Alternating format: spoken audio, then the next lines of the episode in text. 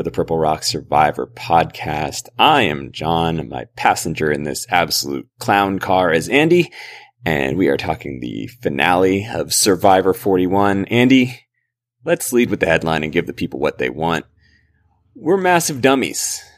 Yeah, we know nothing. Yep. Um, At took a- least we're really loud about it. but we took a giant L and look at us just owning up to it, wearing the clown masks, clown shoes, very comfy fitting clown shoes. They're familiar. I, I had them around from Kaoh Rong. Just pulled them back out of the closet and threw them on again. The important thing about Kaoh Rong is we learn nothing. Nothing. Just not a single thing. I, I mean, the key is to just move on, having not improved in any way. I I actually feel like we did. I think we were a little less antagonistic in this sense, and it's probably also because for one we weren't cheering as much for somebody else, and um no, I I, I, I thought Erika seemed very nice, so I didn't want to criticize that. Um, uh, I felt like I, we hedged a bit more. Uh, we absolutely did not in Slack though. That, that's one thing I'm trying to figure out is like how much did we go in publicly? Because on Slack we were like, oh man, everybody's stupid but us. And no, no, we are the stupid. That is Yep. that's actually how it turned out. Yeah, that's the thing is we we generally try to keep our um really antagonistic takes out of the public, and I don't really recall how many did leap or just uh, flow out of us into podcasts in previous weeks. But yeah, and by were- the way, this is us trying. By the way, the things that you hear is us trying to be less antagonistic. Yeah. You're like wow. Exactly. This is the toned down version. Um, but yeah, I mean, there was a certain point in this episode for me, and I think it was actually pretty early on where I was like, oh shit. Oh no. And did you get that moment too? Oh yeah, like before she'd even won that immunity. I Yeah. like, oh, I think Erika. At the very least, I was like, she might win. Like I was no longer dismissive of that idea. Like, oh yeah, no, I'm seeing it. And then by the time I'm like, yeah, she's gonna win. Yeah, I, I, I will say, but right when they were heading into the final tribal council, I'm like, you know, this actually, I think this could be really up in the air for the first time ever. You know, all three have a shot. But the whole time, I'm like, I, I think she's gonna win, and not like that sense of dread, like I'm gonna look like an idiot. Like that's done. Because frankly, even if she hadn't won, I think I would have been wrong in my assertion that like people were wrong to believe this. She very much felt like she could win very early in this episode. And the one point that I'll disagree with you on there is that when we went into Final Tribal Council, by that point, I'd already realized my uh, Xander bandwagon that I was driving had just rolled off the side of the cliff and burst into flames. I mean, he had really done enough already edit wise to submarine his game. And then he started talking at Final Tribal. And I was like, well, it's been real. Oh, in Final Tribal Council, there was no doubt what was going Yeah, down, I mean, other than like a few votes here or there. it was already really bad and it got worse. It was just a evolving snowball of shit as it was rolling downhill, picking up steam. I was like, this is so terrible. Like I, I feel like an even bigger clown because I had predicted that it would be Xander. Um, not that I was rooting for Xander. I was actually rooting for the opposite. So from a rooting perspective, I was like, okay, good. That is no longer on the table. But I did have the dread of being wrong because I was like, oh my God, Erika's going to win. Yeah, and look, man, like we know that we don't actually know shit about this show, right? Like we're we're just people who watch it, right? We've never been on it. We never will. We've never like talked to people who make the show. We we've talked a bit to some of the people who have been on the show, but I don't know if that really teaches you much more than in uh, watching it does in the first place. Um, so we we're aware that our we're here mostly just to talk like fans, but like we were so wrong that is it's almost like an exten- existential like not crisis is probably too strong but it's just like why does anyone listen if i like it because not again it's not just about the being wrong we've actually moved away from predictive analysis by and large anyway uh both because we've been wrong a lot but also because we find it less interesting It's not fun. than discussing what had happened rather than always uh, focusing what will happen because there was a, a period of time starting with right or uh, peaking with Kaoh Rong, but around that period where like people were like hardcore laying down their predictions from like as early as possible and being really, you know, rigid with it. Shutting down conversation. Why are you talking about it? Whether anybody but Ben will win? You guys are stupid. And it's just like, so we moved away from that, but it's just the certainty to which we say things at times. It's like, should, should, should we do that? Or should I hedge more? But I feel like the show is better if I'm taking stronger positions, but if those stronger positions lead me to be this wrong about something? Well, you know what I'm most concerned about is that you're just telling people to tune out. You're going to lose us that valuable um, male grooming sponsorship that I was just uh, so excited that we were going to get. We're, we're so close to pushing that across I the finish line too. So excited to tell the audience about my balls. Um, but uh, so as I was watching, and as you said, we've often been switching more to discussing, you know, the story, the like narrative arcs and things like that, which I, I I've gotten more into in the show. And I think a big part of why this felt really off, and we discussed this a bit last week, is just if this is the narrative of Erika winning, I was like, how the fuck is this the best possible way to tell that story?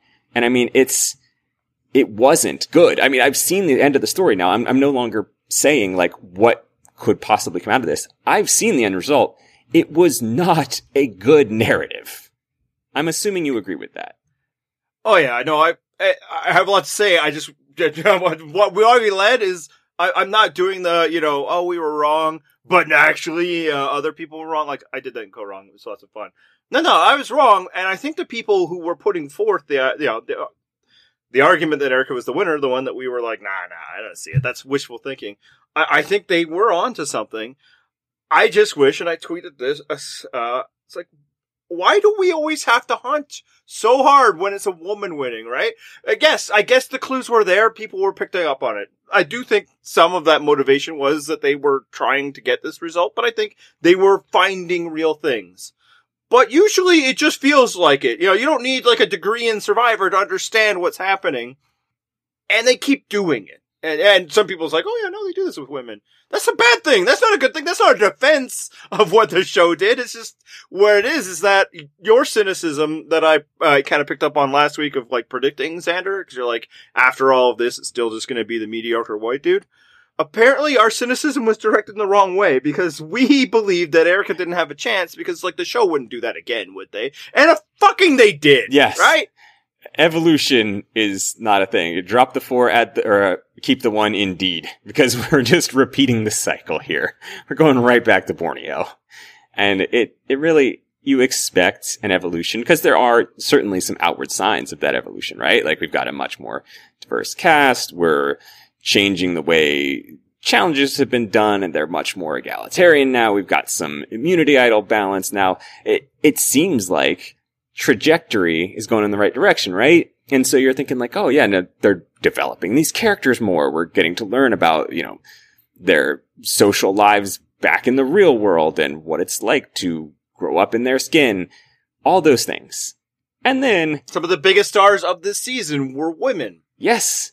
And then, despite that, you get this, which was, I, I mean, yeah, I'll, I'll grant you, there were clues there. I guess. I mean, there were some little notes that suggested, hey, maybe Erika's winning because she said, like, I'm to be the lamb that turns into the lion. Like, uh, okay. You don't have to read that deeply to see them when, like, Ben was winning. And Ben is not super dynamic, I, more so than Erika, but that's a low bar. But, like, how did you craft a story where I knew Ben was going to win and Ben was a big threat to everybody. And you couldn't do that with Erika? I, I it doesn't have to be no, right? We don't need to know. I like that we didn't know sure. In, but I feel like unless you were super invested or you're like, you know, a specific type of internet fan, you didn't think Erika was going to win because it would have been so easy. They would not have had to do much to keep me on the Erika bandwagon. I went into the season knowing basically one contestant, and that was the one I was cheering for. The first Canadian who actually lived in Canada who also had purple hair. Like I was ready, man. Right. And then there was nothing. So on brand for us, right? Like she should have been the ideal rooting interest. And like when we finally saw her, because I remember it was, you know, she's doing the hourglass thing, and I was like, oh, that's Erika. And it felt like I I'd even seen her a little bit in um like a preseason video. I'm like, oh, you know, she she could be interesting. I might enjoy her. Saw her at that episode and went, nope. Turns out I was wrong. Not interesting, and the show does not seem interested in her either. Like it, it really that content seemed to just exist because it you know she did exactly what the show always does. If you say the right words, you will get airtime. So she's like, I changed the course of history when you lean hard into their twists and their themes and things like that, you get airtime. And so it just felt like, okay, yeah, she said the right words. She got on the TV and now she's going to be backgrounded again while the other people play and someone else wins. Yeah, like that was the big moment and that's what people uh, pointed to. Now, interestingly, not a single soul pointed to it in the moment. It was after all of the other characters that they had assumed were winning were taken out. Um, that they finally landed on this. But it was like, I feel like they would have given that spotlight to whoever was yes. on that island who was presented this choice. It was to sell the twist more than the character. And then it's like, oh, well, she got personal content. Well, like literally everybody, I think. Oh, I mean, maybe not a few of the earliest boots, but anybody who made it, I think past merge got like a scene like that.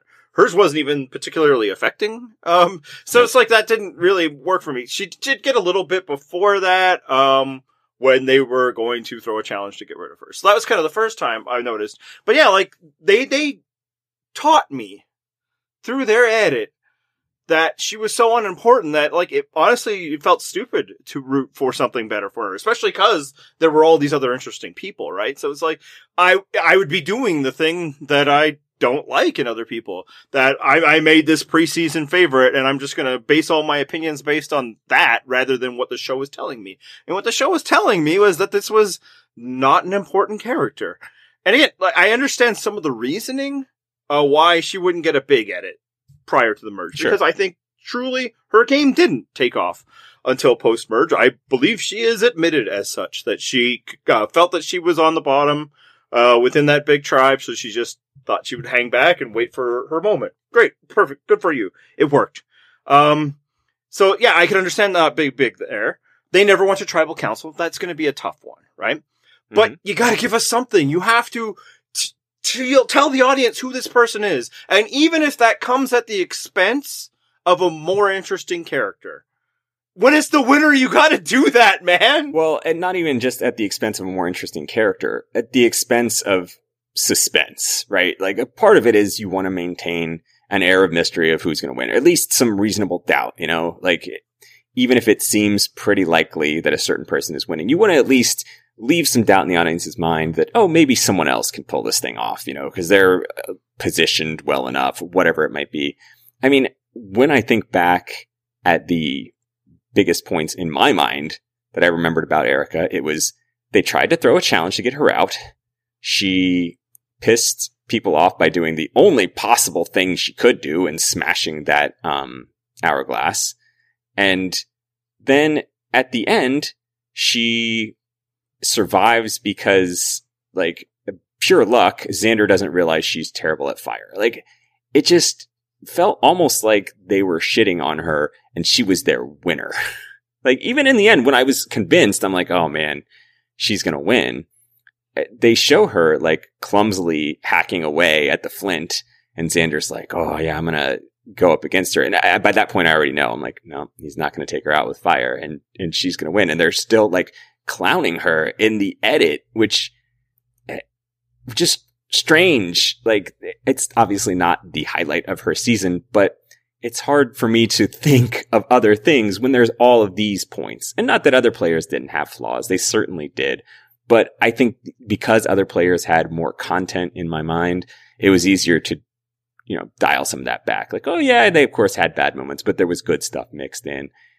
To me, Erika's was like existing or being bad slash lucky. Yeah, and like that's where people were pointing to because a lot of people also landed on Erika I'm going to take them at their word here because I was wrong and they were right. So at this point, I should accept it. Uh, that process illumination, right?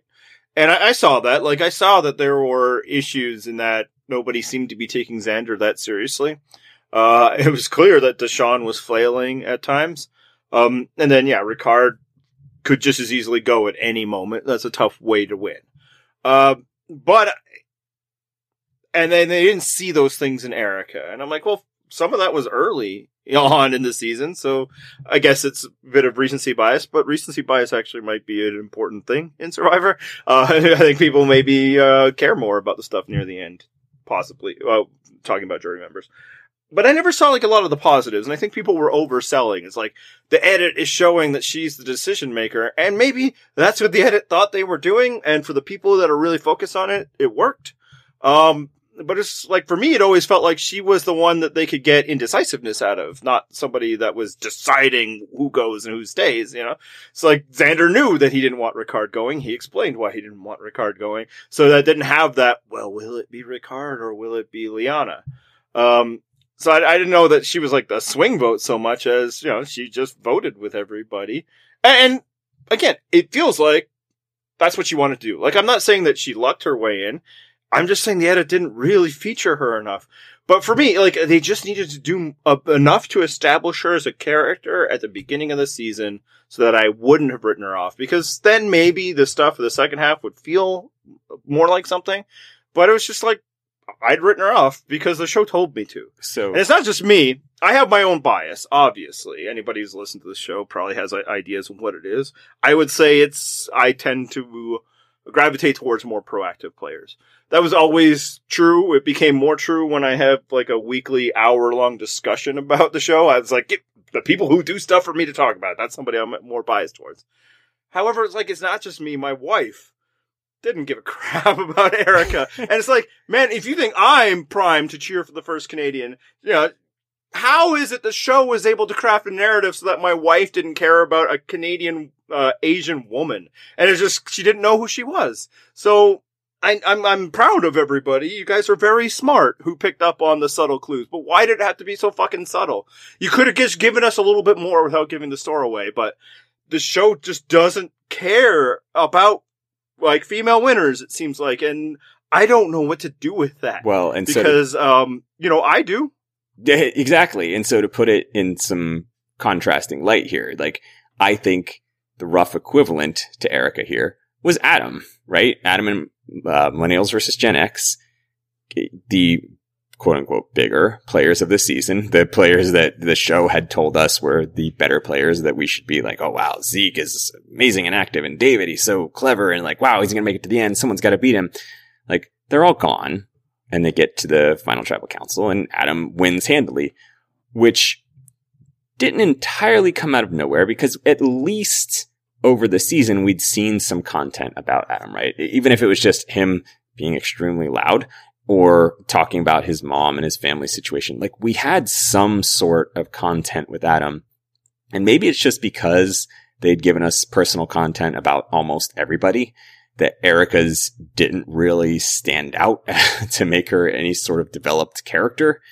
It just, I feel like there was at least something you could have done to keep her present in our minds. You know, even if it was just mention her Canadianness, give, give us something that's putting her not even front of mind, just in our mind, in the background. Because to me, she was on a tier with Heather where she was completely forgettable for large chunks of the season. I think her and Er- Heather, until the very end, were the two least featured characters of the season. I don't even think that's a thought. I'm sure the stats uh, back it up. And then, yes, she comes on at the end, and that's, again, people picked that up on. I didn't. But for me, it was like, yeah, well, there's fewer people now. Like it's, it was less, to me, a story about her coming on to win than it was just like, well, now they got more time to devote to these people. Like Heather's edit also came on comparably in the end from what, what had been before. Um, yeah, and, and like Adam was one of the featured characters of his season. He just didn't feel like a contender. He felt, frankly, more like a, a loser um, until he was not. Um, I just, I don't know if any men get this treatment. Like even a Fabio was a featured character of the season. Maybe Bob a bit. Like I think, you know, everybody knew who Bob was, but some of that is demographically, like he just, and, uh, he seemed like the least shitty person around. um, but like, I don't think the show ever does this to men. And some men are under the radar players. Tommy was not particularly interesting, but there was never a time when I didn't know who he was or wrote off the chance that he could win. I was, in fact, pretty sure that he was going to win. So it's just like they do this only to women's games. And yeah, I, I accept that Erika's happened late. So don't give her like game content early because the game wasn't happening as much on that tribe. But like, don't make her a stranger, man. Like it's, she's the winner. You know, and we, we harped on this. So the thing we were mostly wrong about was uh, people believing that she could win, and we were like, ha ha ha ha, you fools, you uh, absolutely correct fools, you. But the other thing is like. We came after the people saying that like the, the edit or, or you know it's not editing the characters well. And we're like, no, they're doing a really great job with most of these characters. Sure, there's a couple. There's always a couple. Turns out we were wrong about that too because the couple involved the winner and her number one ally. You know, and I again, I like I don't know if Heather needed much more because I think she was No. probably boring. But if most of the winner's game involves Heather, then maybe she should have also been part of it, even if it's just their scenes together. And see, even then, I, I'm fine with Heather being sidelined to the degree that she was. All you needed was a little bit more Erika content. And I get, like, Erika is not the most dynamic of people. I would say she's actually a little more so than Adam, but that's because of my own bias, and I think Adam fucking sucks as television. Um, but again, they managed to make it work with Adam. Like, they gave him some time on television. Tommy, again, similarly, wildly undynamic character, but it, they got him some airtime somehow. You know, even if it was just saying the bland shit that you have to say, like, oh, I'm really excited about the, all the shit that they did for Michelle. like, I don't feel like we even got that with Erika. Like, oh, I can't wait to eat steak. Uh, okay, I guess. I mean, but in in episodes to remind us that she exists. And I get pre-merge. It. What are you going to do with the tribe that keeps winning? And you have to, of course, tell the Michelle story. was on that. She never went to tribal council either. And some people were like, well, they didn't want to do what they did with Michelle, where uh, it, she, they tipped off the winner. They did not tip off the winner in Kaoh Rong, people. Spoilers tipped off the winner of Kaoh Rong. Or, you know, again, if we want to be fair and, you know, just concede, you know, a very specific subset of fans tipped off the winner. Most people never thought she was going to win. That's why there was an uproar when she did. And it's the same thing happening now. So yeah, even if they just did the Michelle shit, then it'd be like, one, then I would have been such an ass about people believing it because I would have been like, okay, well, I, it, this happened with Michelle. Part of the reason why I didn't think Erika is like, she hasn't even gotten Michelle's edit. Right. you know, when you're aspiring to Michelle's edit, you have not been featured. Right?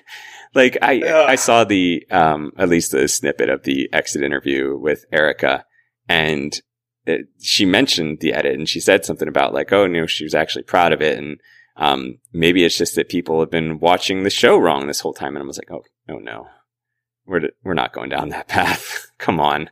It, like, maybe it's her very Canadianness that is preventing her from saying that, but like the show fucked you, Erika. It, you needed more content. And I'm not even saying I necessarily wanted to see more of Erika on my screen, but I needed to see something in order to be invested in her as a winner, in order to think that she had played any kind of game. And I get that it's very hard to show a under the radar, quote unquote, social game. And I don't even know that this was that much of a social game. We'll get to that in, to that in a little bit, but we just gave you examples of previous winners that they managed to do it with. So it's not some impossible Herculean task. Like these editors and producers could have figured out a way. Yeah, it's just I just needed a little bit. Yep. Like, they robbed me of the chance to cheer for a fellow Canadian, and I've been making up for that since by just pretending like I was rooting for her all the way. But it's like they, I did not need much, but they gave me nothing. They told me, "Don't get your hopes up, uh, hoser." I don't know. Is that what they call us? Uh, and I was like, okay, fine. Uh, there's plenty of interesting people. I'll rather focus on them. Like, yeah, Luvu didn't go very much, but Deshawn still got a lot of time pre-merge. And look, he was a finalist. It makes sense, but again, maybe give the winner stuff. Even if you have to lose something good. They won. She won. First woman in seven seasons. And she was like, Hey, here I am at the end. That's, that, that's not cool. That kind of sucks. That also leads to some introspection of like, what do I do with a show, um, this problematic? You know, I've, I've, I've accepted a lot of stuff. But now with the knowledge that when a woman wins, uh, you, you, you gotta get out the magnifying glass to be able to see it. That's fucking sucks. And you know what? We've, we've talked about it before how the, um, the Survivor Diversity campaign did get the show casting to change. And I had said, you know, the next frontier is not casting. It's the production of the show. Like you need people in charge of crafting the narratives of the show to have diverse backgrounds and perspectives and things like that. As far as the last I knew, it is heavily male. I, I mean, we'll yeah. leave race aside. Just going with heavily male because it's probably the most relevant here. You have to have someone around who can say like, Hey, you know, guys, I get that there's subtle clues here and it, it's not the most flashy game, but we should probably highlight this point or this point or something else about Erika. You have limited time, but they've man, they managed to give Xander a lot of content. And Xander is, you know, he's 20. He has a few lines that he said that were interesting, but you could have cut some of that to give Erika something. Yeah. Yeah I love how his, uh, you know, hardship personal content was, I was a teenager recently. Yeah. I was insecure. Yeah, you were a teenager, man. Unless you're some kind of sociopath, all teenagers are insecure. It's what happens when everything about you is changing and you understand nothing. I did love that we finally got some cross country content on Survivor though. Like, oh, bravo. It's about time. 41 seasons in. So excited have my favorite sport the shouted out. campaign finally put uh, finally gave something. That's right. finally, someone like you can see themselves on the screen. Exactly. Representation matters. Finally, it's happened for me. Another thing we were wrong about yes. is we kept saying people are complaining way too much about these advantages and twists. They really haven't done that much this season.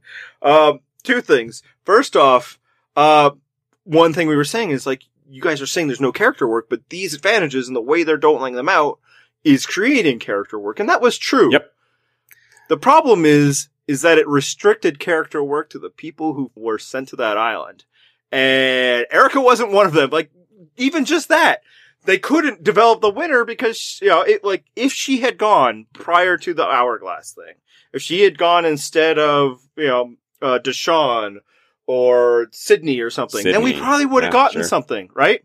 We probably would have gotten enough there that we wouldn't have been like, this is a nothing character. Like, the conversation about Heather prior to the merge was fury at her not being featured in the show she's a winner, you know? So I do think that actually ended up being a big problem in that while it was really nice, the stuff we got, it wasn't organic in who they could feature. You needed to be in that situation to get that moment.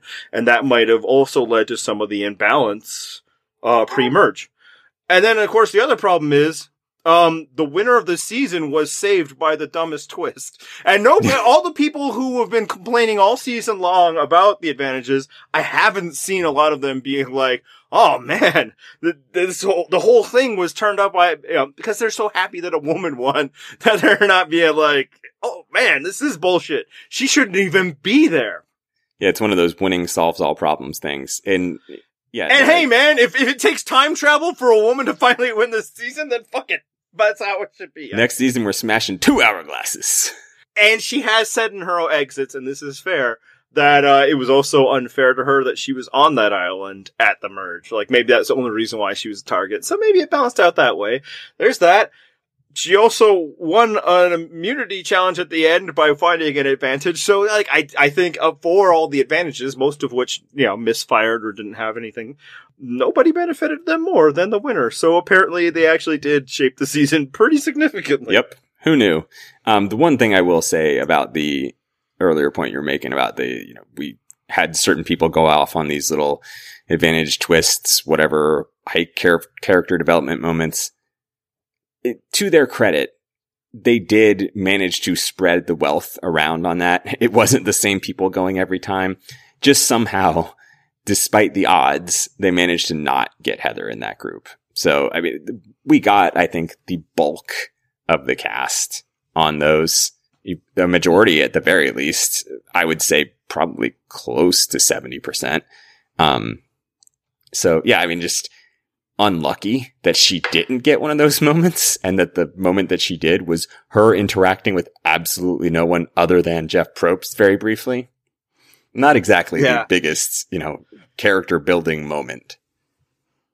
Yeah. But it's like not just that she like if she if she had gotten one it would have worked out better for the season, but it robs them of an opportunity of giving her one at camp. Yeah. Because they need to give that to, you know, Liana or something. And again, like a lot of them were good moments. The, the Liana Shine one was a very good moment, but I would argue nobody else in the season mattered as much as Erika, and we didn't get it. She won, not, she didn't just win. She crushed. It wasn't close. And yet, I didn't realize it was going to happen until the, the finale episode. And again, a lot of that is on me but it's not all on me. My whole judgment of why she couldn't win was that the show told me she couldn't win for like, I don't know, eight episodes. Uh, and my, my fault for uh, believing them. And uh, uh, to, to go back to what she was saying, maybe it is kind of a nice thing that because of this, we will dismiss fewer characters' chances of winning. It will preserve more chances, but like, it sucks that she had to be the guinea pig for this. like, right. You don't need to be that pioneer. The first woman in seven years, you know? We could have done that with Tommy. I would have been super happy to have it done with Tommy. Tommy was one of the least dynamic characters they've had in fucking years. There's a chance he is my least favorite winner of all time. I've never done that list, but like his win, uh, and I mean, at that point, it was the smallest of potatoes of the problems of that season. Right. But his win just catalyzed everything I hate and worry about Survivor. And uh, this is like, oh, so this really is a show where you have to work hard at sucking at everything so that you don't get voted out. And I, I mean, I don't know that this season really says otherwise, but I, I get, I can't even criticize her win or, or praise it.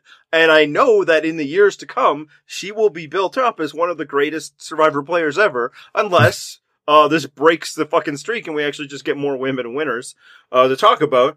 And it's just, my point is, I don't know. They didn't give us enough. And the stuff that people are pointing to, it's like, that's nice.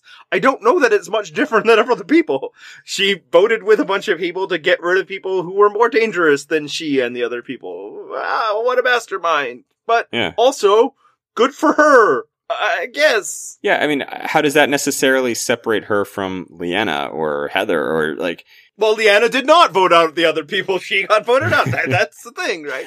Right. So that is the one very specific way.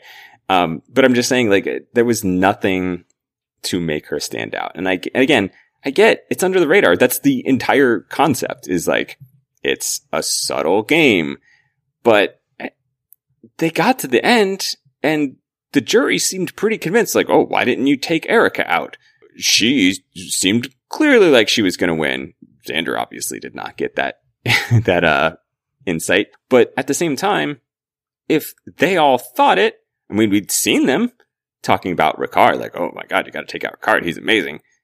No one ever mentioned this about Erika until they're at Final Tribal Council.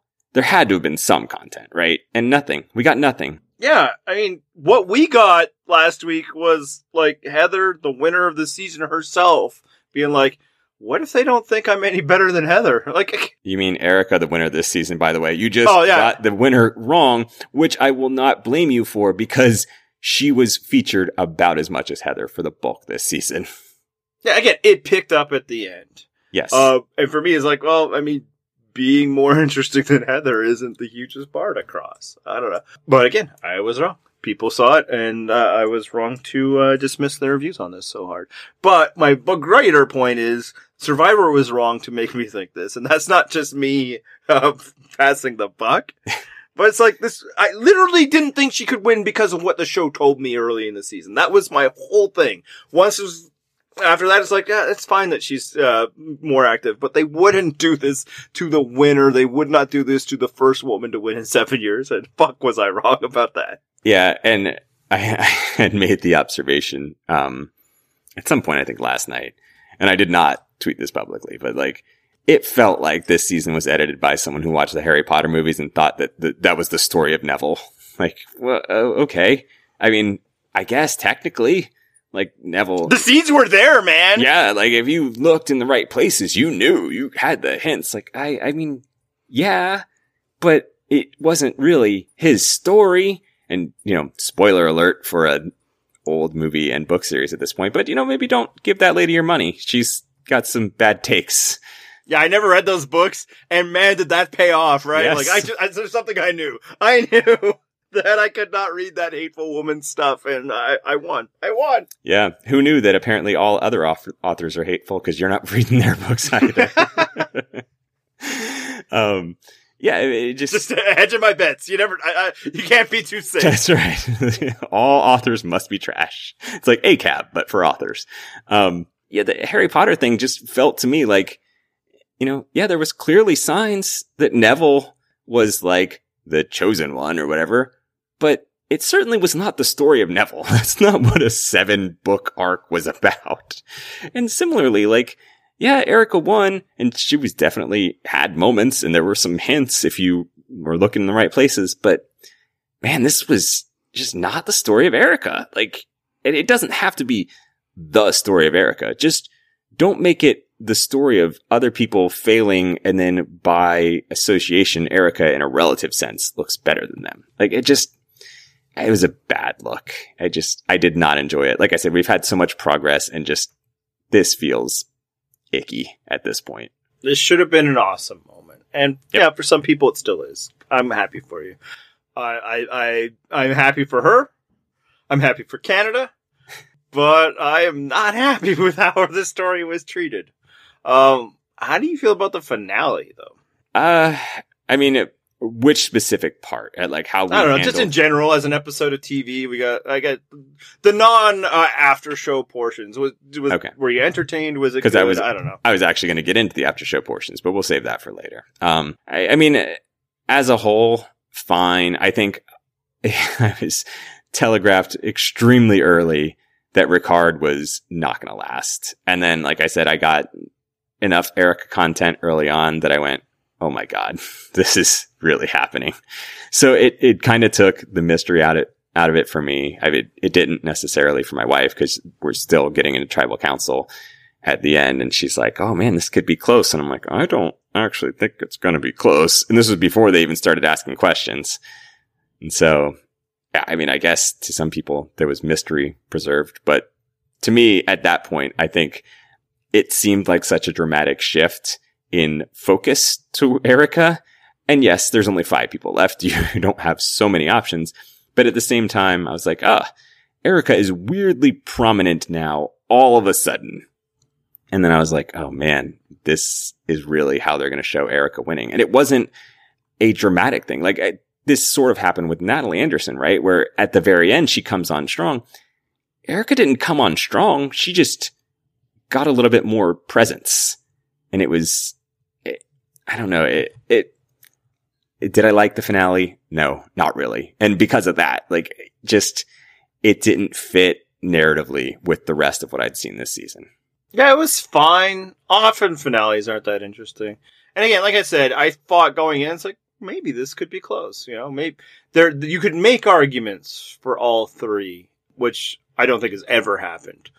But it would be ignoring a lot of the evidence of this specific episode. Right. Frankly, it was like my argument for Deshawn being a potential winner, despite all of the flaws he's shown recently, was just like, well, he's the most featured character, so he'll just be a flawed winner. Because I just didn't feel like the others were strong enough. For Xander, why I never dismissed his chances of winning, it was just like maybe he'll still do something. But the, as the episode went on, it's like he still hasn't done much. Uh, he won a challenge, uh, and then made a weird choice that we'll we'll get into. Actually, let's get into it now. We we, Yeah. we can talk about Ricard later. Uh, he really big burying that thing, huh? Oh, let's fucking bury Xander because this was like honestly like a Drew Christy level like clowning of an episode for him. Just it, the big braining, the fire making thing was not the only stupid shit he did. I mean, yes, that one was pretty bad because uh, Heather is the one you take. Like, Yeah. that's a no brainer. We're overthinking this here. This is Exactly. if you are going to be there yourself, which you've earned the right to do. That's what the challenge was about. You you make sure that the person you know you can beat, and I guess maybe he didn't know that, um, is there with you, and you let the rest uh, worry about itself. Well, I mean, even then, you have two options. You know, you take the person that you know you can beat, or you have someone that you clearly need to beat, and maybe it's worthwhile to take the risk and try to take them out with fire. Again, that's a high risk play, but it's a thing that you might need to do. Uh, He clearly did not think he needed to do that and was convinced that he could beat, I'm guessing, all three of them, because otherwise, you know, he didn't seem too concerned about Deshawn. He brought Erika with him. And so then what was the logic behind, like, he needs Heather to take out Deshawn? I mean, his, his own Yeah. professed logic is like, oh, I didn't want to give Erika that moment. Well, you know what? You did see that she fucking sucks at fire making. Here's how you don't give her that moment. Just beat her right there. Had to be a better way to say that. Um, beat her at fire making right there. Um, but even then, th- that was not his only bad moment. He, he gets in front of that jury before even the final tribal council and he's talking about, oh, Heather's a goat and just laying out all the shit that you're not really supposed to say. You can say it in post game interviews if you want, but it was very much like a game body gross thing. And all these other people are talking about emotions and Xander's just coldly laying these things out and people are like, hmm, you have terrible reads on the game. You're just trashing people to their face and trying to make it seem like you're not doing so. It was awful. I, I was cringing for that kid. Well, I actually think with Heather, he was trying to say she's not a goat. You guys might think she's a goat, but Hmm. I actually think she's he's really she's good. And in that sense, maybe he's trying to butter her up for her jury vote. It wasn't Yeah. uh, it it was convoluted, and yeah, like this episode really crystallized, and it had been there all season. Is he's somebody who's watched the show a bunch and had lots of ideas about what he would do when you get there, and sometimes it felt clever, right? Like we thought his reasoning about why he let Erika uh, take his spot in the challenge. It's because I want to be with the losers, Right. That was clever. that seemed clever. Yep. But um, it didn't translate because everybody else was just like, "Look at this fucking guy." right? Yep. He does. You're not fooling anybody. Like Ricard has even been like, he was so nice. I thought it felt inauthentic, which uh, you know says something. I think about Xander. I think it also says something about Ricard. um, that guy was a game bot. Um, See, this is why I thought Ricard was very relatable. I was like, mm-hmm, yep. yes. No, I get it. Oh, and that's from Exit. I too also have no Uh, emotions other than when it comes to my children, which is what happened Yeah. with Ricard. So, Um, but yeah, and so like I think he's thinking, and this probably comes from watching like Edge of uh Extinction, yeah, where Chris that was one of his big resume points is he won fire because he didn't have much else. right. What else could he point to?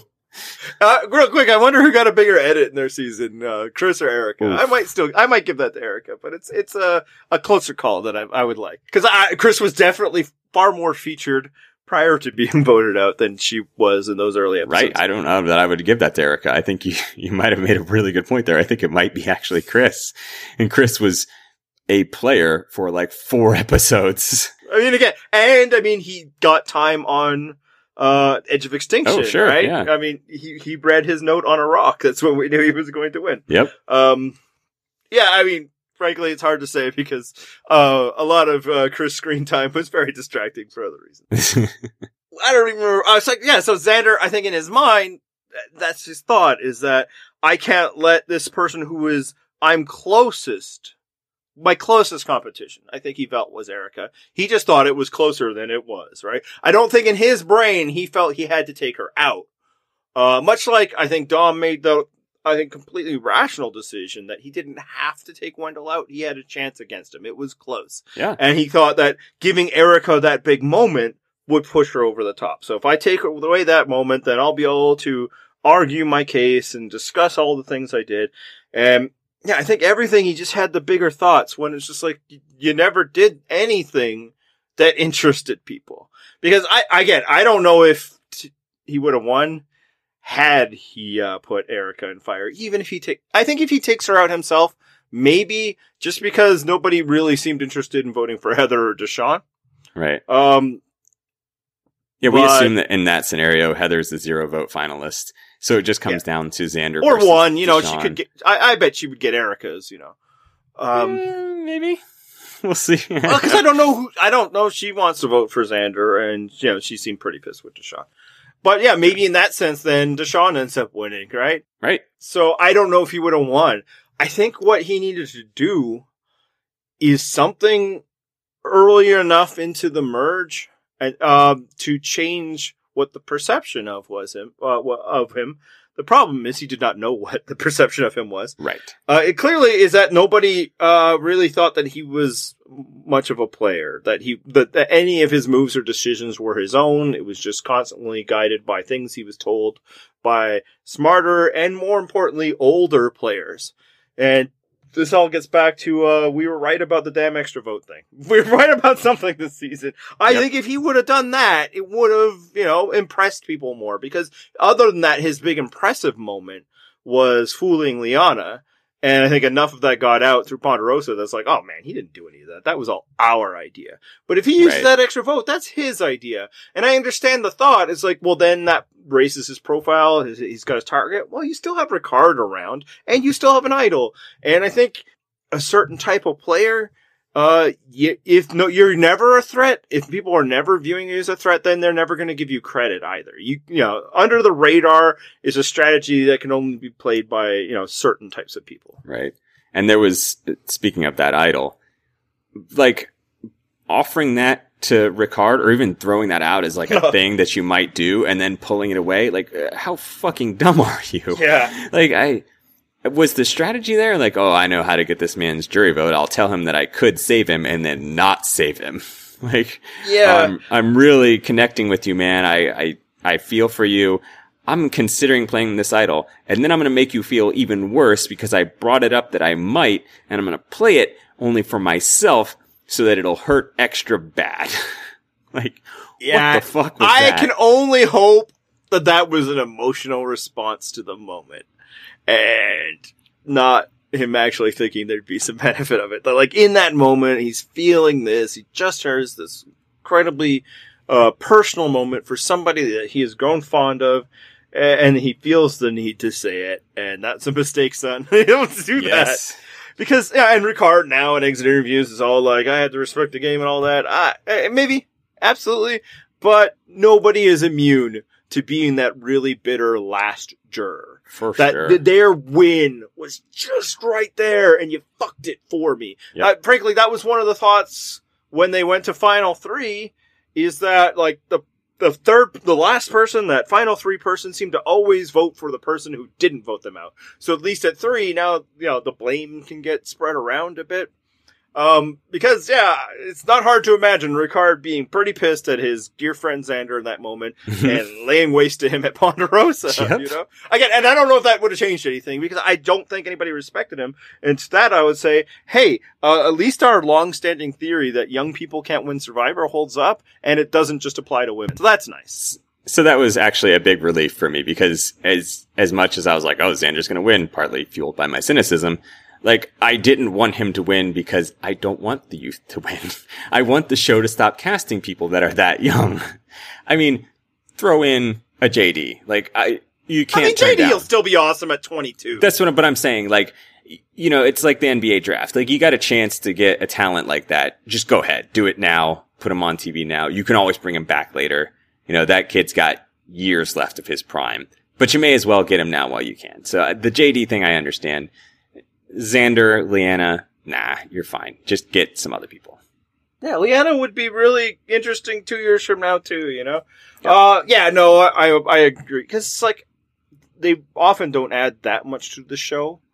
Uh, now, it's easy for me to say I'm not monitoring demographic trends in the audience and stuff, so I think there could be a very uh, business reason, right? Uh, especially like the young like guys frequently, uh, at least recently. Maybe they're also kind of you know crush objects for certain viewers. Sure. I doubt that was the case for Will Wahl or something, but what do I know? Right? Um, but it's just like, yeah, grown ass adults don't want to hand over a million dollars to children. And I mean, I laid it out earlier this season, uh, with Emma, I believe, so I should probably lay it out to you because there's no way you were listening. I was not. Is that, um, at that time in your life, you are not accustomed to adults being peers. They are your bosses. They are your parents. They are your teachers. Professor. They're not somebody. Yeah, they're not. They they typically not, and maybe it's a little different for Xander because he's in the workforce more. Um, they're typically not, you know, peers. They're not your coworkers, you know, and, and that requires a level of relating to them that you just don't have yet because that's how life works. It's not your fault, but that's what this show is, you know. So it's just like, why the I there I. He's an attractive dude, but I think he'll probably still be good looking in a couple of years. Yeah, he's Like, not going to fall way. apart in the next three years. Right. I mean, look at how the chubby kid he was four years ago, which I should note, not that chubby, but sure. Quote unquote chubby kid.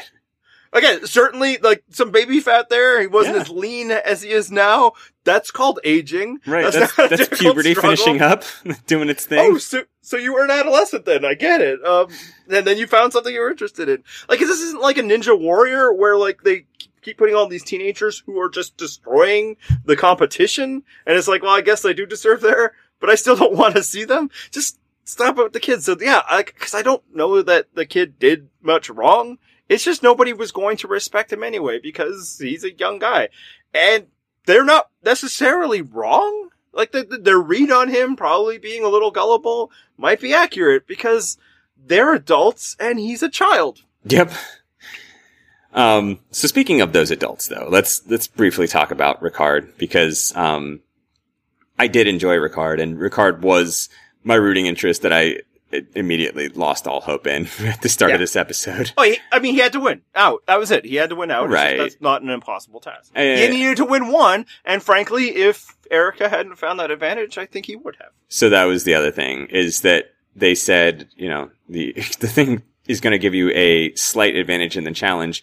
Holy shit. It did half the challenge for you. How is that slight? I mean, I guess you argue that the puzzle is generally more than half. But Sure. Well, she, it gave her a significant lead, and that looked to, to be the difference. And look, I'm not saying there's anything wrong with that. If an advantage doesn't give you an advantage, then what the fuck are we doing? Here? Right. Absolutely. But at the same it time, slight. yeah, I was going to say like, uh, just your, your choice of adjective there was a little odd. Um, but sure, you know, and it, like you said, that was all she really needed to win by a slight margin. So, um, and what she needed to win also was to remove Ricard. You Yep. know, like as soon as Ricard was out of the game, she was the front runner, and then she just needed somebody to do something stupid like bring her to, uh, you know, the finals. check, check. Yes, without exerting at all on her own, without putting in any of her own efforts to get there. So, well done. Yeah, And no, you I can't even say Ricard was. that A, you can't even say that like her getting into that final tribal was a social move. It was she talked to Xander for two minutes and he's like, "I just so you know, I don't even need to finish talking to anybody else. Yeah, I'm bringing with I'm bringing you with me." And it's like, okay. So that was clearly not a moment where Erika convinced him. He was just already set on this idea.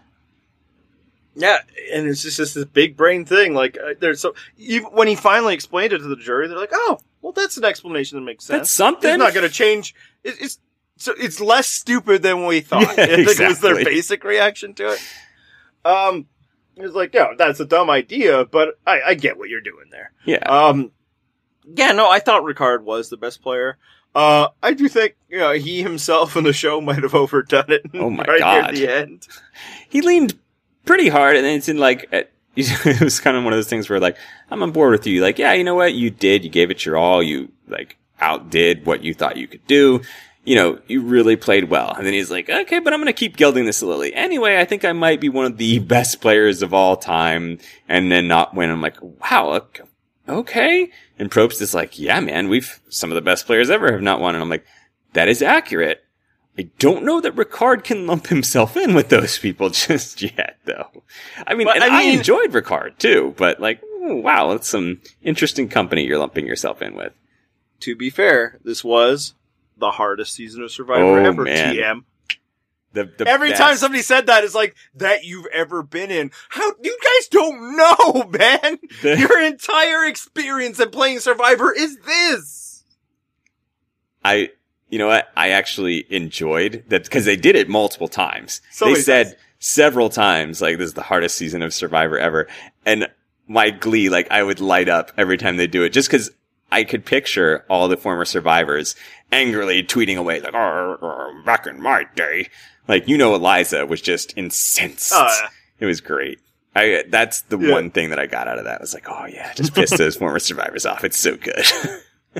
And whatever, man. The show wants to hear it. You might Yep. as well say it. exactly. And, and I don't deny it was hard. It was probably really hard, but I suspect all first time players think theirs was the hardest season ever. yep. Uh, yeah, and then sometimes when they return, it's like, oh man, that was nothing. This is the truth. Or maybe, and sometimes it's actually so much easier than my first time around. Um, yeah, so I thought he overdid it, and honestly, it reminded me of why early on I didn't have Ricard as the best. And that's fine. He probably wasn't then. He got better. But, um, he has a very strong ego. And I don't mind that. It'd be Nope. really weird if I did. But, uh, I do think that was potentially what it was going to be is one of his greater flaws is that like he clearly just thought he was better than everybody. And yeah it just so happened that in that moment it was true. But it's just like okay okay dial it back. And also the show could probably dial it back a bit here. He doesn't need the you know sandra getting voted out of game changers moment here. He, he, he was the first time player who made to the final five. Good for you. Right. uh all right another finalist. Uh where did it all go wrong for deshawn Oh, where didn't it all go wrong for Deshawn? Um, I mean, so one thing that I can think where it went all wrong for Deshawn was trying to throw a challenge very early on. because the scoreboard seems to indicate that it might have helped him if they had been successful in doing that. And as much as I enjoyed that moment, um, man, it was, it was really good. Him and Danny were excellent narrators of that moment. Like, oh, yeah, in hindsight, I guess that was important for different reasons other than comedy. So that's one Uh, area where he Here, went all wrong. here's another thing that we got right because we got so much wrong this season. Uh, how about that intentional Matt Singh theory though? because, uh, for, for one, none of the people on UA made the finals. Uh, so there's that. Uh, but for two, the winner of the season almost certainly would have gone home if she had gone to tribal council once. Yep. Just once. I mean, maybe not if it was the first ones. Maybe she wasn't in danger then. It would have been this year or whatever. But they were trying. her trimates were trying to go to tribal council to get rid of her. So avoiding tribal council was actually pretty effing important. So, you know, take your theory and stuff it. Uh, yeah, that is one way it went wrong for Deshawn. And actually, you know, on, on that same note, because they've they've shown, you know, the the near miss thing for winners before. Like we've seen um, Nick in uh, David vs Goliath. The very first episode, we see that like Nick might have been the target of their very first vote, right? But then they don't end up having a vote. So it's not some new and novel thing to suggest that oh, you know, this this winner was actually very lucky. They could have gotten taken out at X point in the season. It just felt like it, her edit did not go on to then shine after that. You know, there was not like a gradual improvement arc. It just sort of plateaued. Yeah, they wanted to do that. They wanted to vote her out at the merge, and then bigger fish to fry, right? And good kudos Right. to her for like not letting that sink her game. I mean, it also so happened that um, not long after that, she's in a split tribal council where she has one of two immunities, and there aren't that many people to vote. Like. People were right, man. The advantages and the twist affected things so much. It just maybe uh, we need all of those things to finally allow a woman to win Survivor. Um, yeah, uh, I think another thing that went totally wrong for Deshawn, i- and, and actually the hourglass twist didn't help. Suddenly he was, was went from immune to not. Um, that threw him and his uh, partner for a loop, but it also forced him to vote out Sydney. Right. Um, instead of far more Erika. loyal to him than Erika was. Yes. Yeah. Um, which then forced him more into that four person alliance, which ultimately was the worst thing for everybody who was in it. Yes. And so let's briefly comment on that because I, we had suggested and you very correctly suggested that it's, probably going to hurt much more if people think you're betraying a cause and not just playing a game. And Shan explicitly said basically that exact same thing at Final Tribal Council.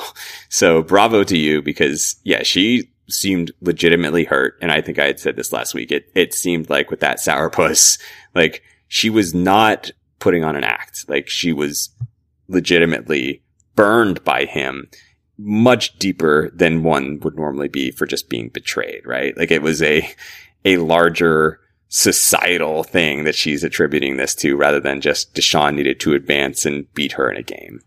And oof, that was really bad because I, I think, you know, obviously he got Danny's vote. It didn't get Danny that hard, but I think at a certain point, even if he could have gotten Shan's vote, uh, just she had that to stew on for so long. She, you're not bringing her back. Yeah, and some people will point that the mistake was ever voting her out. There's a point to that. I think the mistake, the bigger mistake was forming that alliance in the first place. That just, I get why. I get why they'd want to do it. I cannot relate to what it must feel like uh, for them in that moment and the things uh, that it felt good to do. But like, man, you haven't even met these people yet, man. You don't know how you're going to get along with Shan. And the answer was not very well at all, right? exactly.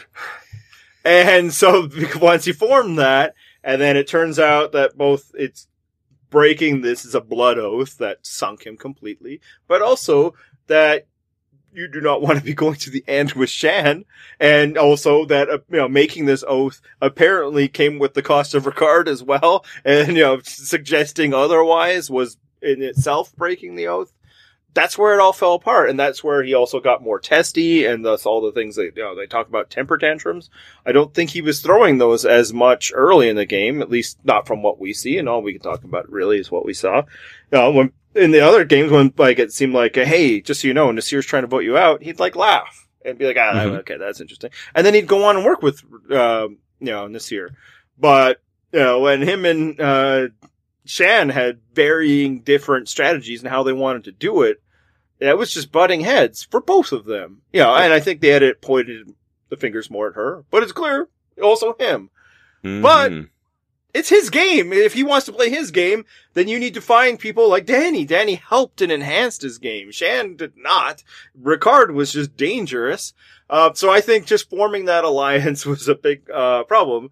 And yeah, easy for me to say because I will never be accused of selling out my people. You know, I, that's not a thing that's ever going to happen to me in life. I suppose if I were in certain parts, you know, then you know, I could be considered a traitor or whatever, but I wouldn't care what those people think. I'd be like, hey, right. cool, badge of honor. Um, maybe the Canadian people, but fuck, I sell those people out every time I yell at you on a microphone, and people are like, what kind of Canadian is this? Like, so it's easy for me to say, but it's clear, man. Like that kid had no chance at tribal council because the betrayal was so deep, and then it just fed into every other betrayal. Like that was the mood. So now, like Evie gets to feel betrayed. It's like why? Because you guys hiked up a mountain together, you know? Um, you know, Heather, like everybody felt betrayed, and he was, to be fair, doing a lot of betrayal here or there. Yeah. Um, but often you can do that in Survivor. Uh, Erika never had to, so credit to her, and that helps but you know, usually it's not as bad, but like the betrayals that he did and the way that he did it, um, just was, was just too much for everybody there.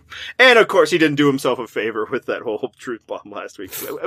we identified it. It was a bad idea. It we were was. And uh, one thing I did find interesting though is the way they coded, um, his game. And uh, he even said he's an yes. emotional player and then like the temper tantrum things these are not normally descriptions of a male's game. So I was like, oh, okay. So there is some evolution here.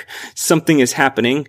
Um, it's clearly not enough, but at the same time, like, you know, all these sorts of criticisms are the things that normally get leveled about a woman's game. Too emotional, too rash, to whatever it might have been instead not only got applied to Deshawn by other people, Deshawn basically acknowledged, like, yeah, you know what? I, I am that man. I, I am too emotional. Um, he did deny the temper tantrum thing.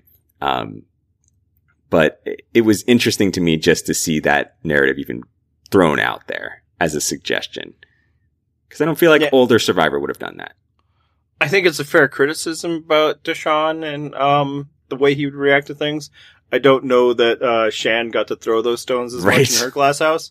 Uh, because I have not detected a whole lot of uh, self-reflection in that direction. But whatever, she's a juror; she gets to make the vote. He has to d- defend himself, and um, yeah, there was no chance, and he knew it. Um, Right. So let's talk right. about the final person in this final tribal council. The one, you know, I like that we're giving about as much attention to her as the show did. Hey, Well, Erika we did talk about it for quite a bit in the beginning. That's true.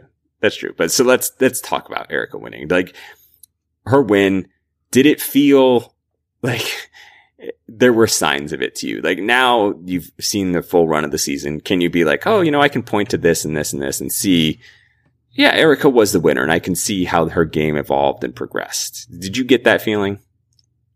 I think she stood there while everybody else fell. It's one Yep. of those speed skating, short scratch speed skating races where it's just a big crash and then somebody else comes through. Uh, which is, this is not the first time that that has happened. No, it's certainly Um, not. But anything else, like, man, they said at tribal council that her social game was limited to one person. Like, that is not a good thing, except that in these two people, all the people that they related to either felt deeply betrayed or didn't think much of you. So it's like, well, I guess preserving the mystery helped. It's just like imagine playing the game with your whole goal being like, I'm going to be a fucking cipher to these people. They're going to have no idea who I am. And then that working. That often results in nothing, right? They, like, they don't even ask you questions. But for her, yeah, it worked out. And again, it, it's not that she didn't do anything. Uh, as she said, she voted correctly, uh, the whole time. Sure. cool. Uh, that it's sometimes really good. Sometimes nobody gives a shit about that. Troyzan voted correctly every single time, I believe, as well in Game Changers. Did not matter. Did not impress anybody. Uh, nor should it have. Um, yeah, no, I, like, I do think she had ideas. I do think, you know, like keeping Ricard around versus Liana. I think that was, yeah, Xander had his defensive shield. I think for her it made sense as well in that Liana's not somebody who seems to have any interest in working with me. Uh, Ricard does, and we've built a relationship. Although again, I, I think he was the one who said that she had, oh, he said that like only Heather, but apparently I, I think he was not including himself, but he said that they had a relationship. I don't know. Cause he was So- clearly stumping for her. Um, this is like, let other people know what you were doing. And yeah, uh, her, so, uh, she came, I, I think she spun it well and that, oh, that's not just what the social game is. Uh, not the so- social game just isn't getting to know people and knowing them. It's whatever it was she was doing. I don't know. Right. Yeah. I, I don't even want to criticize because I missed so much of her game, but I, I don't want to just also like attribute stuff because I feel like that's what was happening. She was fine.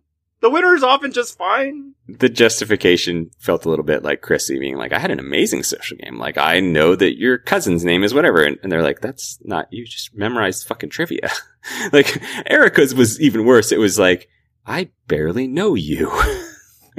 Did we meet? I mean, like, we had a shared meal together. I'm not even sure that we talked. Um, so it's certainly In a season where everybody's betraying their allies, the no allied uh, person is queen. I guess I don't know. I, sure. Um, but I mean, even then, like with the hindsight of having watched this whole season, it just, it doesn't feel like an Erika win. I, I don't, it didn't land for me. And even the stuff, like, I think she did a phenomenal job at Final Tribal Council. Again, in a relative sense, those other guys were just stumbling all over themselves.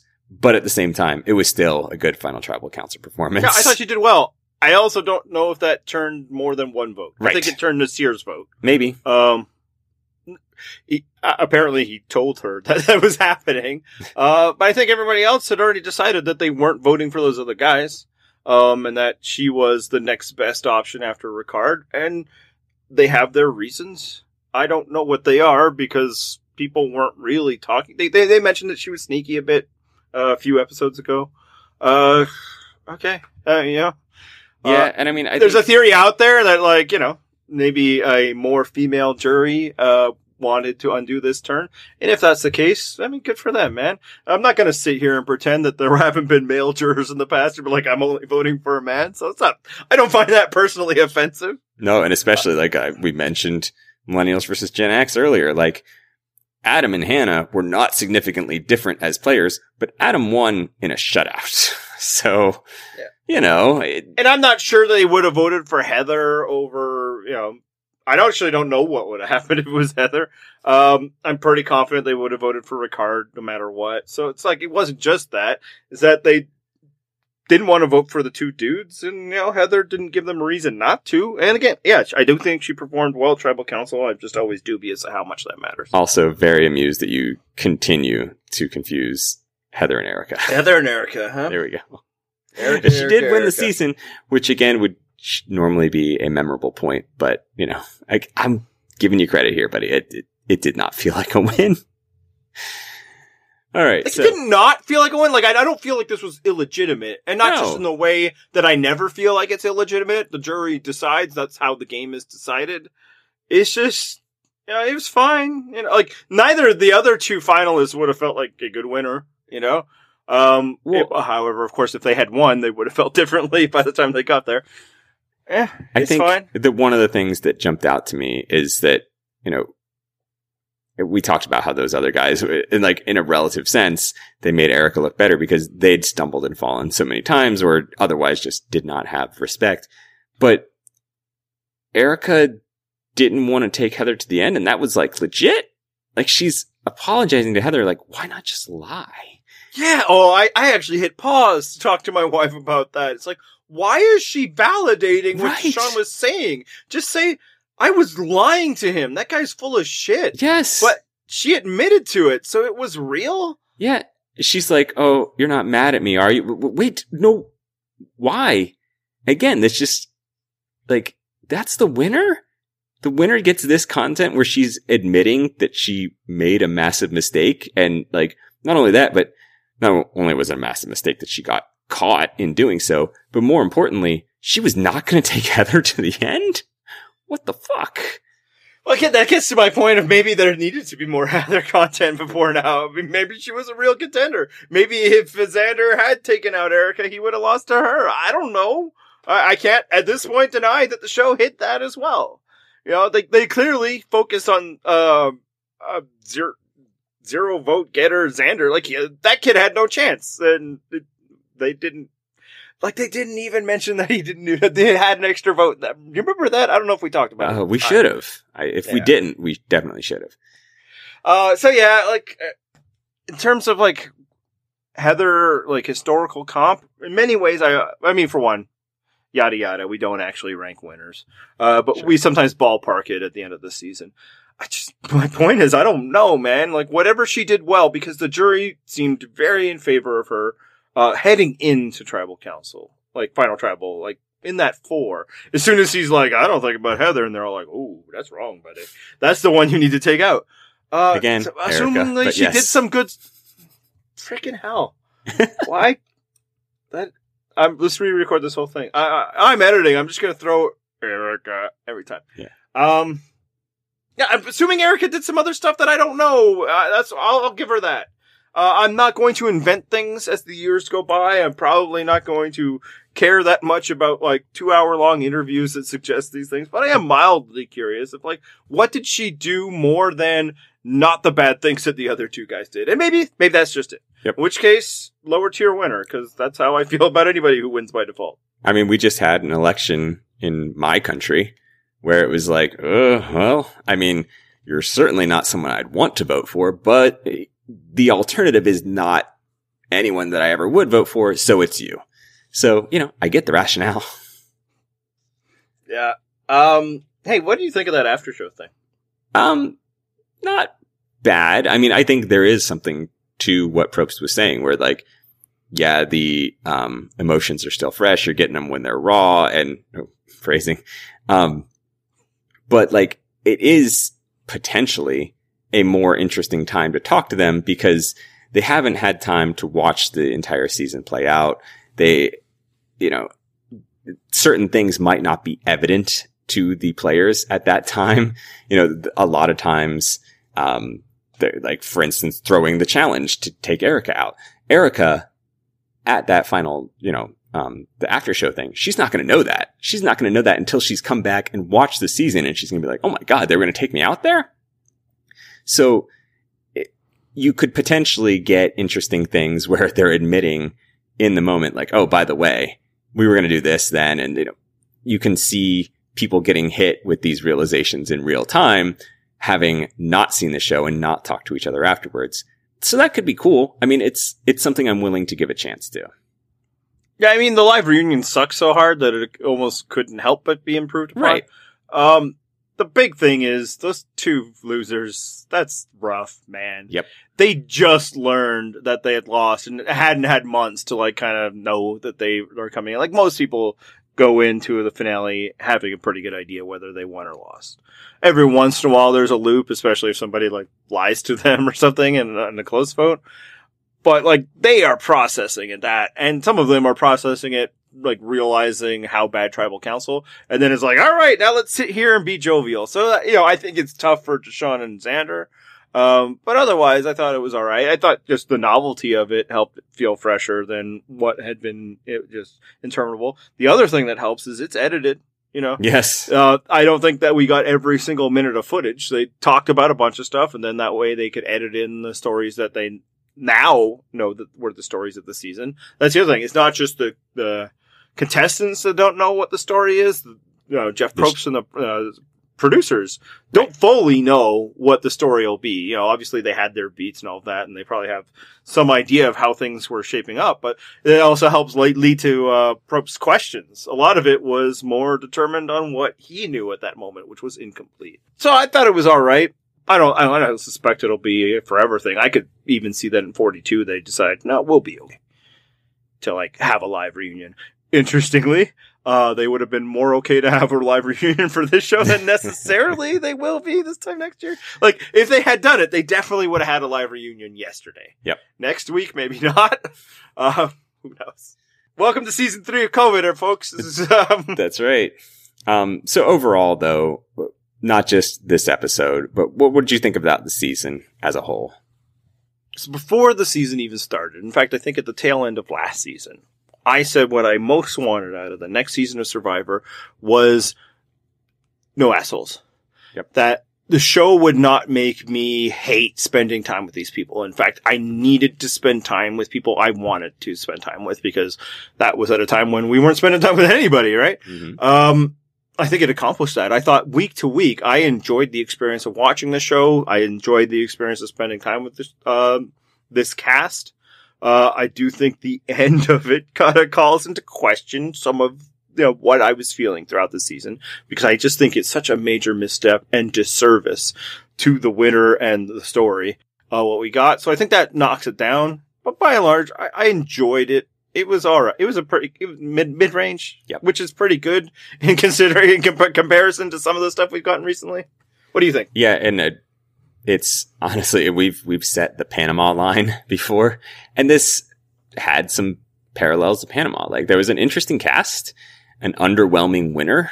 There were some like plot lines that I enjoyed, some things that I that didn't, some twists that didn't work out well. All those things roughly similar between the two seasons, and so that's what I would say. I, I enjoyed it as it was playing out. I'm glad that it was not an interminable fucking slog as some recent seasons have been. Um, the bar was nice and low. And really what I wanted was to just enjoy the show again. It, like you said, the spending time with the characters, yeah, that was important, but more it's just I wanted to be able to look forward to the episodes. I knew it was not going to hit in the same way that Winners at War did because for a lot of reasons, Winners at War had nostalgia tied in. We were hitting with a hit with a pandemic at that time. And so like we're all fixated like, oh my God, I need this in my life. Like this was much more like, okay, this, this is our signal that we're, we're coming out of this. We're making progress. We're clearly not, but it felt like it should be, right? So you wanted that hopeful kind of feeling. And I think it mostly delivered on that. There were a few things that I didn't love, but overall it was very positive. I thoroughly enjoyed certain players on this season. JD especially. I'm still going to beat the drum to get JD back in as many seasons as possible. That kid was gold. What a fucking find. Um, star quality was limited. I mean, Shan was pretty good. I enjoyed her. I don't know that she'd be great coming back. Ricard also pretty good. I don't know that he'd be super great as a returnee. Um, so yeah, overall, it's just the people like JD, Naseer, maybe Evie as returnees. But for the most part, I don't even care necessarily who returns. I just enjoyed the cast as a whole. Yeah, I enjoyed watching this every Wednesday. I enjoyed discussing it every Thursday and Thursday night. Uh, every week. Even though, you know, this twist sucked weeks was still like, I was never like that upset with the show. I don't even know if I ever got that upset with the fandom, which is unique to me. A lot of that has to do with really selective filtering uh, that I've done over the year. Uh, I, by the way, highly recommend this to anybody. If you find that you're getting too worked up about you know, this show or maybe anything that you're a fan of, dial it back. You know, you don't need to engage so heavily. Uh, I think when we were, you know, first getting ramped up, um, probably like not the first couple seasons, but like the the site is almost like now we're like, oh, what's our off season content? And we're gonna publish all this stuff. And I followed, you know, a lot of the people in the community and I followed a bunch of survivors just when I was like launching my account. And now I filter that thing out all the time to the point where sometimes somebody could just like tweet for the first time in a while. Like, why the hell am I following this person? Nope. Um, yeah, so I recommend that to people. You don't need to engage that level. This is just a TV show. I thought it was a good TV show. And frankly, like, if either A, we have a different winner that felt like it was a part of most of the season that had taken place before then, then I'd be like, hey, this is great. Or, and now I'm just like, I just wish that the winner we got was in more of it. Like, it, it just taints a bit of the earlier stuff that I know that the show, like, did such a disservice to the winner. But watching it throughout, I didn't know that because I didn't know that was the winner. I didn't know the winner was being buried when I was watching it. So, you know, I, I enjoyed it and I'm, I'm looking forward to another season. Yeah. And I think uh, ultimately I'm not going to care all that much about the winner because I still think Millennials versus Gen X was a great season and I find Adam boring as shit. Um, it's so. the sexism though, John. That's the thing. If they did this just to another fucking dude, uh, well, again, I don't think they ever do it to a dude. So for me, it's that like this. I feel like this is an insult to like women that they continually do this to women winners, and it gives me a problem about the show. Like it's a bitter aftertaste to swallow. That's fair. Uh, that's where it's at. Like that, the winner isn't that interesting. Whatever, man. But they should be in your fucking TV show. It should probably be important that, uh, and, uh, again, or if this was the kind of show that frequently did that, and it's just like, hey man, sometimes people win, you don't know, uh, then that'd be fine. But it's one type that they do this to, and it's not infrequent, yeah. and that's bullshit. Not a great trend. Um, by the way, I will never give up my ironic Twitter followers how, or follows. How dare you?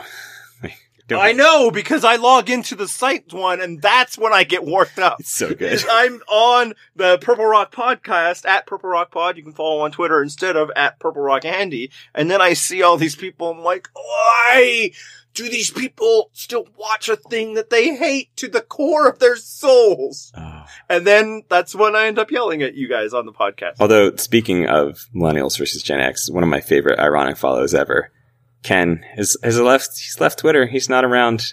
God, that guy was so great to follow on Twitter. Just the best. I, mean, I, I, always support anybody leaving Twitter, but why did you rob us of your inspirational quote? Oh my god, so fun.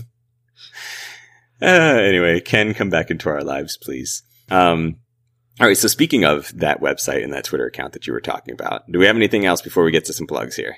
Uh, no, uh, I think that's it for the season. Uh, if people want to make fun of us for getting everything wrong, uh, you can do that on our website, purplerockpodcast.com, where we also ran like some kind of fantasy game, right? We did. Um, congratulations to Blurry, Zen- Blurry Denzel, the winner of our Champions League. Um, you can see the fantasy standings on our site. We had some longtime commenters who did very well, and we'll get to participate in that Champions League next season.